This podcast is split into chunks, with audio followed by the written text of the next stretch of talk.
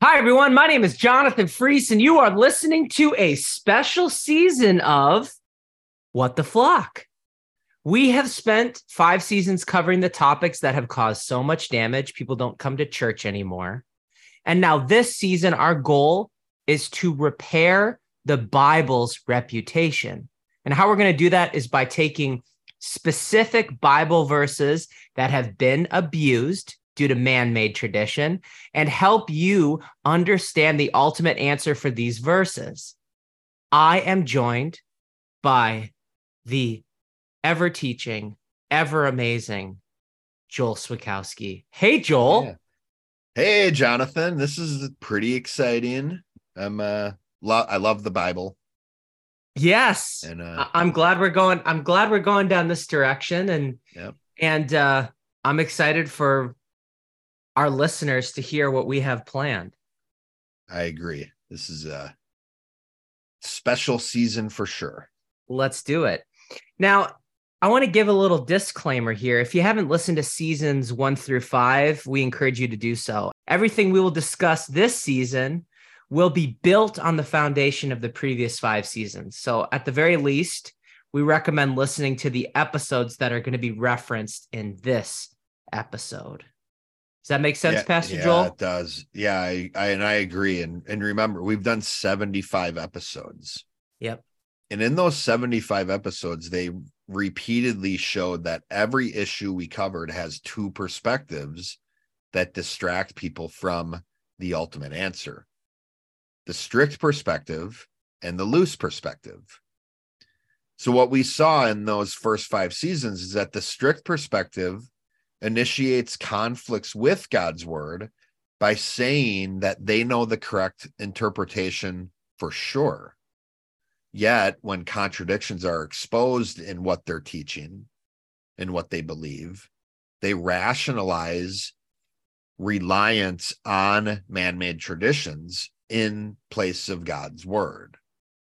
The biggest example is you're a sinner and that although you can't earn your salvation by works, you better do works to prove your salvation. Sure. The loose perspective avoids conflict with God's word by saying we can't know anything for sure because there is no answer given or because it's beyond our understanding due to it being a paradox or too complex for our finite minds. We we love that one, right? Yes. The loose side's contradiction is that they still want to say they know for sure that you are wrong about what you believe. Amazing. That makes a lot of sense. Okay, so we what we're doing here is we want to repair the Bible's reputation. So, Joel, what is the verse or verses that we're going to be covering today? Today we're covering Luke chapter 1 verse 37 which says, For with God nothing shall be impossible. Okay. Well, in order to look at how this verse has damaged the reputation of the Bible, or in other words, how man has taken away from what God intended with this verse, what we've done is we have recorded messages from two of our most favorite callers from the first five seasons. First, the strict explanation is going to be given by the one and only Apostle Tater from McMillan, Alabama. Let's hear it. Well, yeah, well, I, I do have somewhat to say on the strict perspective. You know, God can do anything. And this definitely will lead to a warped explanation for God's nature. You know, if God can do anything, then why does he even let evil happen? Joel, how would you respond to the strict perspective? Well, I would have people check out the God's nature episodes to see why God is right and just. You can look at season two, episodes one through six. We did an entire series. But I'd really emphasize this point simply is God can't do anything. There's things in the Bible that talk about him not being able to lie. Right. Also, God can't be unjust. And if God's eternal, God can't cease to exist. I love that. Like when we talk about, you know, can God grow? Right. Right. Right. Where he cannot grow. Yeah. He's complete. Yeah. And next, the loose perspectives given by Pastor Rich from McMillan, Alabama. Let's hear what Pastor Rich has to say. Yeah, so uh kind of want to hear about that that loose side. I got you there for sure. Um, you know, when someone's worried about something, person will quote this verse to essentially say, Don't worry, have faith. Ooh, Joel, how would you respond to that loose perspective? Well, I'd pitch our first five seasons again. I would have this person listen to the faith episode. Again, season two, this one, episode 11. And what you learn in that is that faith is a belief in something you can't see, either because it's invisible or it has yet to happen. Faith is built by experience or understanding. So, using this verse the way that Pastor Rich did, the way he has seen it be abused, is actually the opposite of biblical faith. Okay. With the strict side, then, it, it, people over there don't understand God's nature. Right. That's their issue. And then the loose side is that people don't understand faith. Right. So, what steps should we take now to get the correct interpretation of this verse? Yeah, this is exciting stuff here. So, what we're going to be doing is using a five step process for every passage of scripture we use this season. A Oh five man, I gotta write. I gotta write a ditty for this. yeah. oh, for real. Yeah, it'd be help to remember it so that, yeah, hopefully, you know, hopefully by the end of the season, our listeners will have this memorized, right? yes, or at least me. Yeah. or, oh, yeah, at least me too. Fingers crossed. Me. Will I have these steps memorized without having to look at my notes? There you go. We got a goal. We got our goal. Yeah. Memorize the steps. Well, step number one is what does the Bible actually say? And now, what we're doing here is not only comparing and contrasting different translations or versions of the Bible, but we're checking to see is what the person saying actually in the Bible. There's times people will say things that is in the Word of God that the main number one issue is no, that's actually not in the Bible. Nice. Okay. Now, with this, we do see Luke 137, for with God nothing shall be impossible, is in the Bible. But I do want to bring up one other version of the Bible that can help us understand or start the process of getting the right interpretation. So we've seen For with God nothing shall be impossible is from the King James Version which in my opinion is a very accurate translation.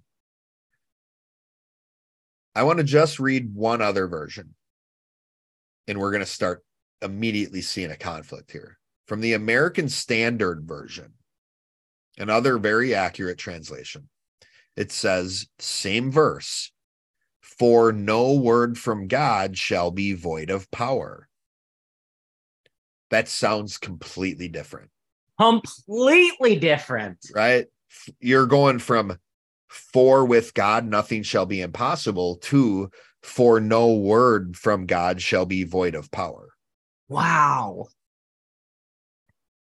Now, so we know there's there clearly th- this is great, right? Because we're immediately shown there's an issue with with what the Bible says. So step number two. What does the original language say? So if you do some research, you use the concordances, the interlinear Bible or the dictionary, stuff like that. What you find out in the Greek, the original language from the Gospel of Luke, the word nothing, if you do for with God, nothing shall be impossible. The word nothing is translated from the Greek word rhema. That's R H E M A, rhema. So let's get some uh, more understanding here because Okay. what what that word rhema is is actually more often translated into the English word word. Okay.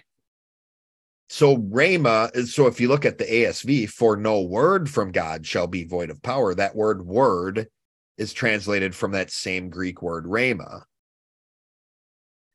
So there's three different Greek words that are translated into the English word word.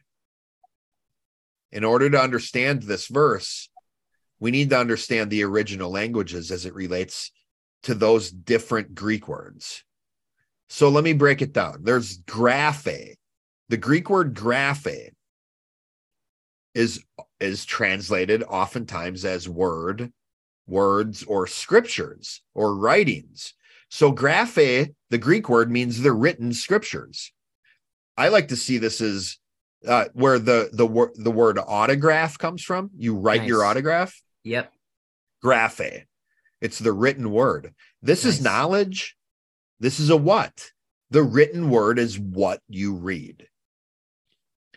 Then there's logos, L O G O S. The Greek word logos is the word that brings understanding.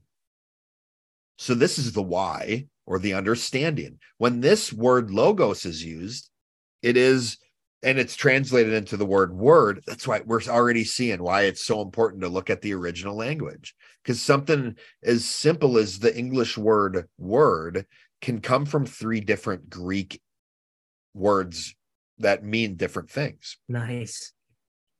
So we've seen graphe, we've seen logos, and then the third one is rhema. Rhema, used in the Greek, is often or more often than not translated into the English word word. Rhema is the revelatory and spoken word from God that brings wisdom. This is the right how, the wisdom. Really, Rhema is the spoken word from God that flows. Nice. What's that remind you of? Yeah. Grace. Grace. Yeah.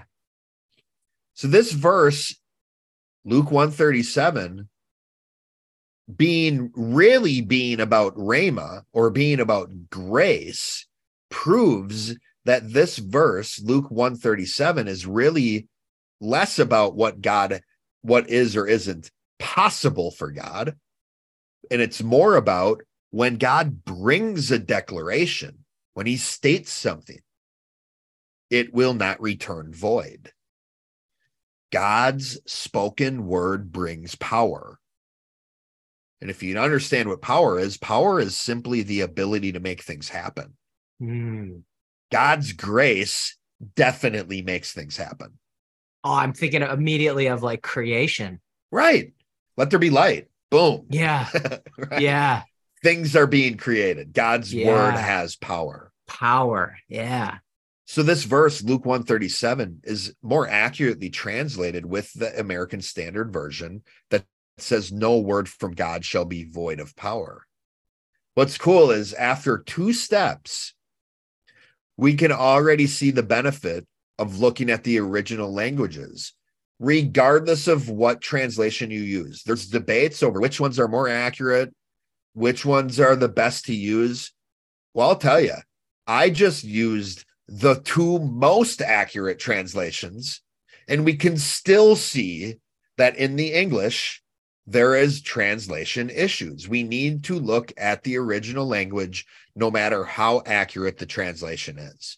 Oh man. When you're dealing with a translation, what's happening there is men, human beings, are getting their hands on the word of God. And when that happens, things also change Right. and not for good. right. Yep. So it's cool is I mean, one of the things we talked about in season five contradictions do not exist in reality. What these steps do is they slowly bring us through exposing and removing any contradictions that man has introduced into the Bible. This verse and the issue with this verse is relatively simple because we only needed to use the first two steps. Amazing. Sounds like it's resolved and all we have left is the ultimate answer. What's the ultimate answer, Joel?